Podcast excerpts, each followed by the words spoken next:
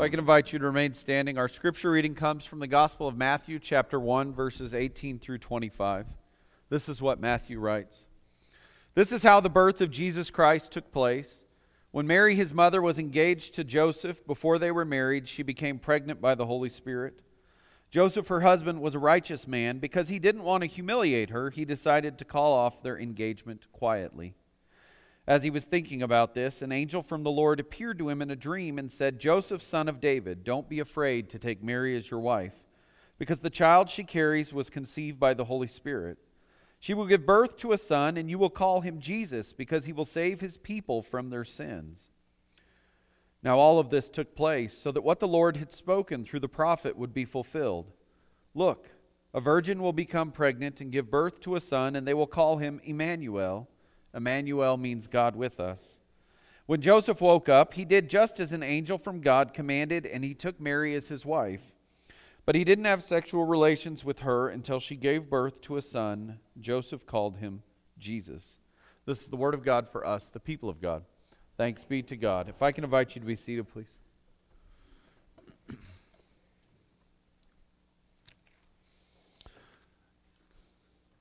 Good to be worshiping here with you all this morning. I hope yesterday was a good day and that you had a Merry Christmas.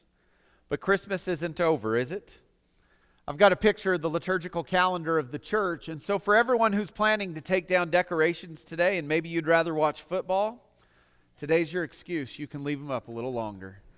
According to the liturgical calendar of the church, Advent, I don't have the days on this one, but you can see the white part of Christmas. And so Christmas technically is a season in the church, goes through the day of Epiphany where we celebrate the Magi visiting Jesus.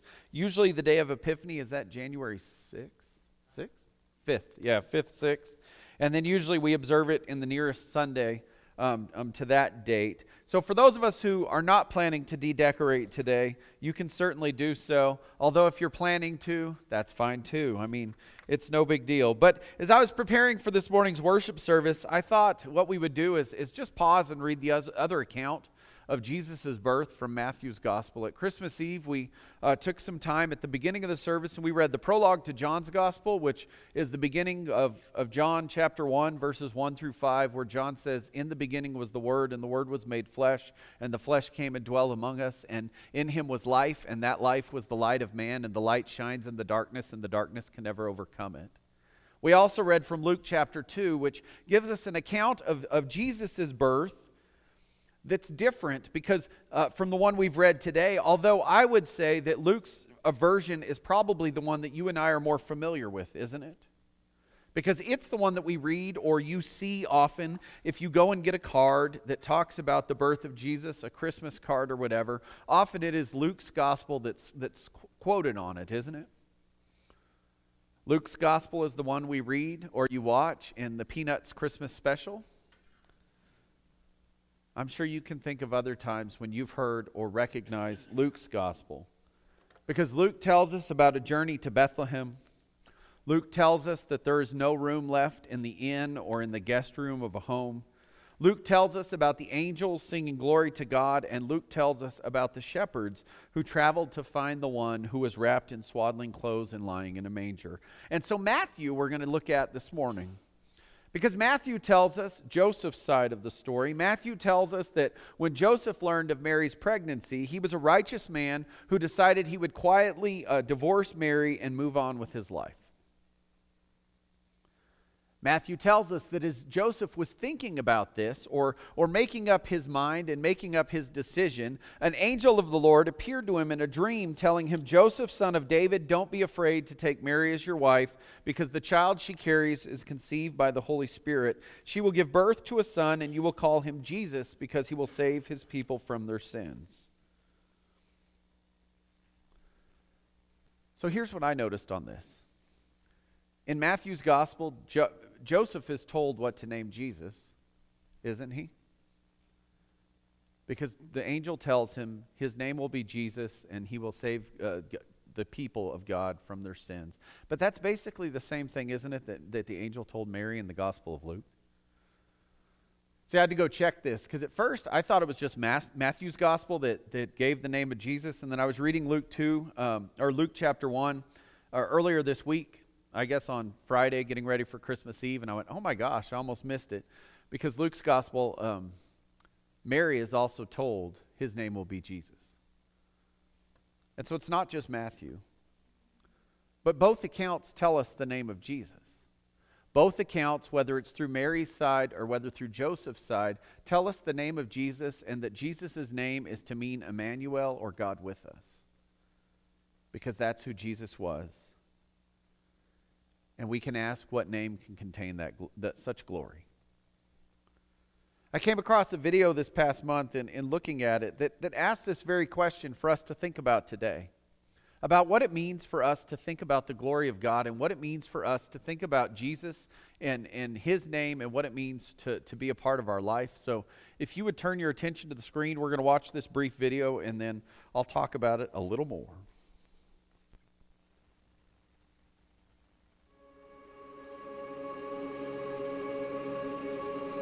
What name could contain such a glory?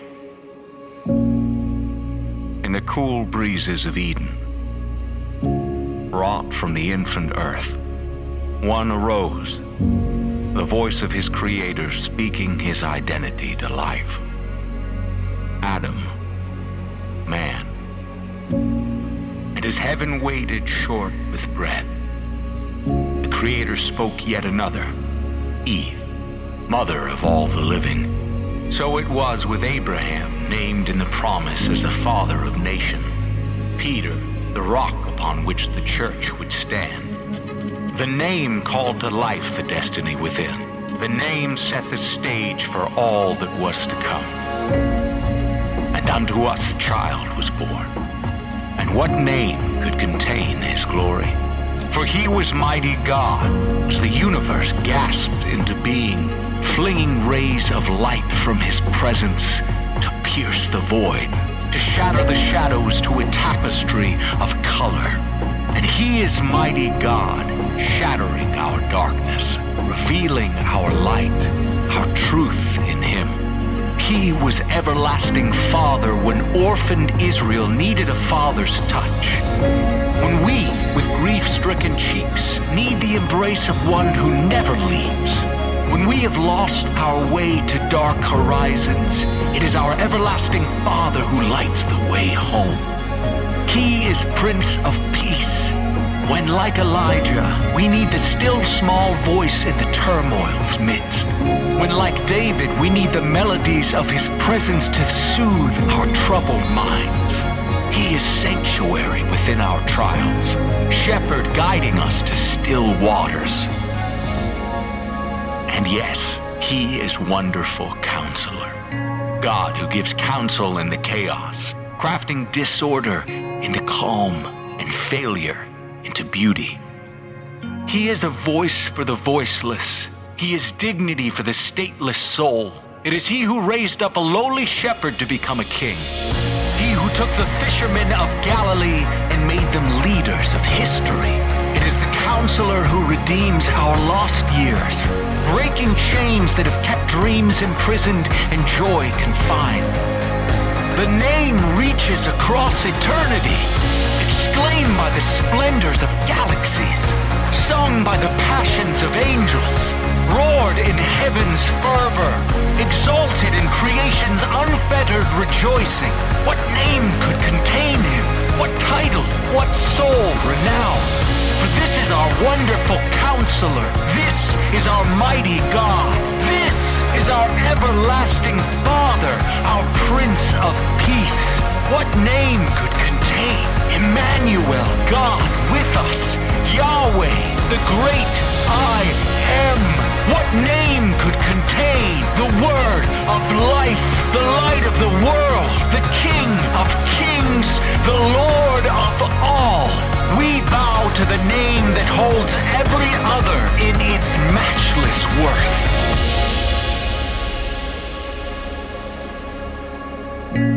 worth. What name could contain such a glory? What name but Jesus? We cry Jesus. We cry holy is the name. All right, so one of my favorite lines in this whole thing, which really doesn't go to the sermon at all, but it's jumping out at me, is that he says, where the shepherds were changed, or no, where the fishermen of Galilee were changed to be leaders of history. I mean, that one just jumps out at me, and I loved how this video asks the questions of names we read about in the Bible. Because every name that we read about in the Bible, really, if you think about it, and if you go and if you read the Old and the New Testament, they tell us more. They tell us of the meaning in so many ways, whether God is showing love to his people or whether God is designating that something has happened, that an event has occurred that is to be remembered. And so how different, or why would it not be different in terms of the name of Jesus? From the beginning in the Old Testament, we read, and the video showed just a brief snippet of Adam and Eve. And all of these names help us to remember. And they tell us of how God works and of how God sends forgiveness, of how God has chosen to be in relationship with his people, and of how God wants us to remember the things that have happened. Whether that's through Jesus offering us forgiveness and grace and salvation, or some of the other things. Think about Adam's name. Adam's name means man, which tells us who Adam was, and then Eve's name doesn't mean woman. Actually, Eve's name means mother of all. Which really doesn't tell us about God's relationship with us, but it tells us and helps us to remember her purpose, her plan, what God chose to do, and how God chose to work through her. Think of other names, Abraham and Peter. Each of these names are important. If you read in Genesis chapter 12, we read the story of Abram, who was a man married to his wife Sarai. They were unable to have children, and they were traveled in the land of Ur. And you know, Abram had great flocks, and he had great wealth, and he had lots of servants, and all sorts of other things. But God determined, because of his heart, that Abram would become Abraham, and that he would become the father of all nations, and that his work, his children, his descendants would become a blessing to the world, right? Peter was renamed Cephas. When Jesus told him that you're the rock on which I will build my church. I was thinking of some other names of the Bible. Jacob was given his name because he clung to the heel of his twin brother Esau when they were born. Jacob means clinger or determined one, and each of these names have meaning. Or even think about places. So where Jacob wrestled with God, he was to build a stone, right, or a column of stones, and he called it Peniel, P-E-N-I-E-L, and that's where a place where he wrestled. When the people of Israel crossed the Jordan, they were to carry 12 stones and set the 12 stones up, and God made them make a place there that he named, and he said, you will return to this place each year, and you will remember the deliverance that has happened. See, all of these names are important, but none are as important of the name that you and I are able to utter, which is the name of Jesus.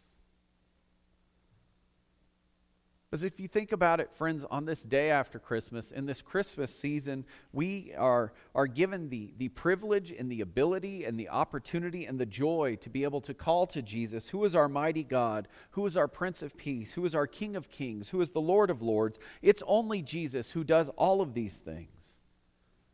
Whether that's like in the video, giving voice to the voiceless, or giving sanctuary to us in our trials, or giving us encouragement when things seem dismal and bleak, giving us hope when things seem hopeless. It's only Jesus who's the shepherd. That if you read in his own words in the parables, the shepherd that is willing to leave the 99 other sheep in his flock in order to pursue the one that is lost. Because Jesus is not just Jesus, but he's the great shepherd. The one who knows us each by name, whose heart breaks for us when our heart is breaking, and who wants us to be with him. It's only Jesus that we can read about in Psalm 23 that leads us to still waters. It's only Jesus that did so much, and it's only Jesus that is doing so much. And it's only him who came and lived and died so that through his resurrection we might have life, and we might have life eternal.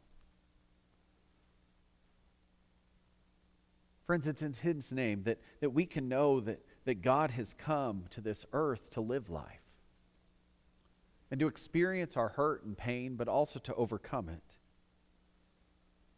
so that we can receive the promised new life that's in him.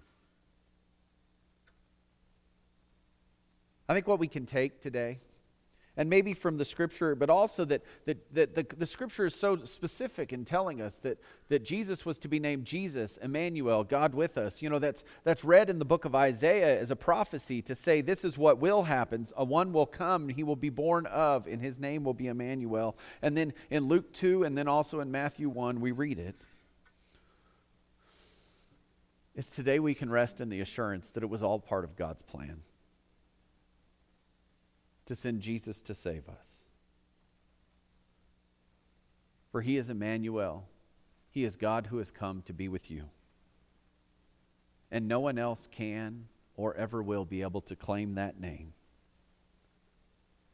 And in no one else's name can you and I be offered forgiveness for our sins. And in no one else's name can we receive the life that is eternal. The life that was offered to us on Christmas, and then in his 33 years in ministry, and then in his death, and then in his resurrection. It's only because of Jesus.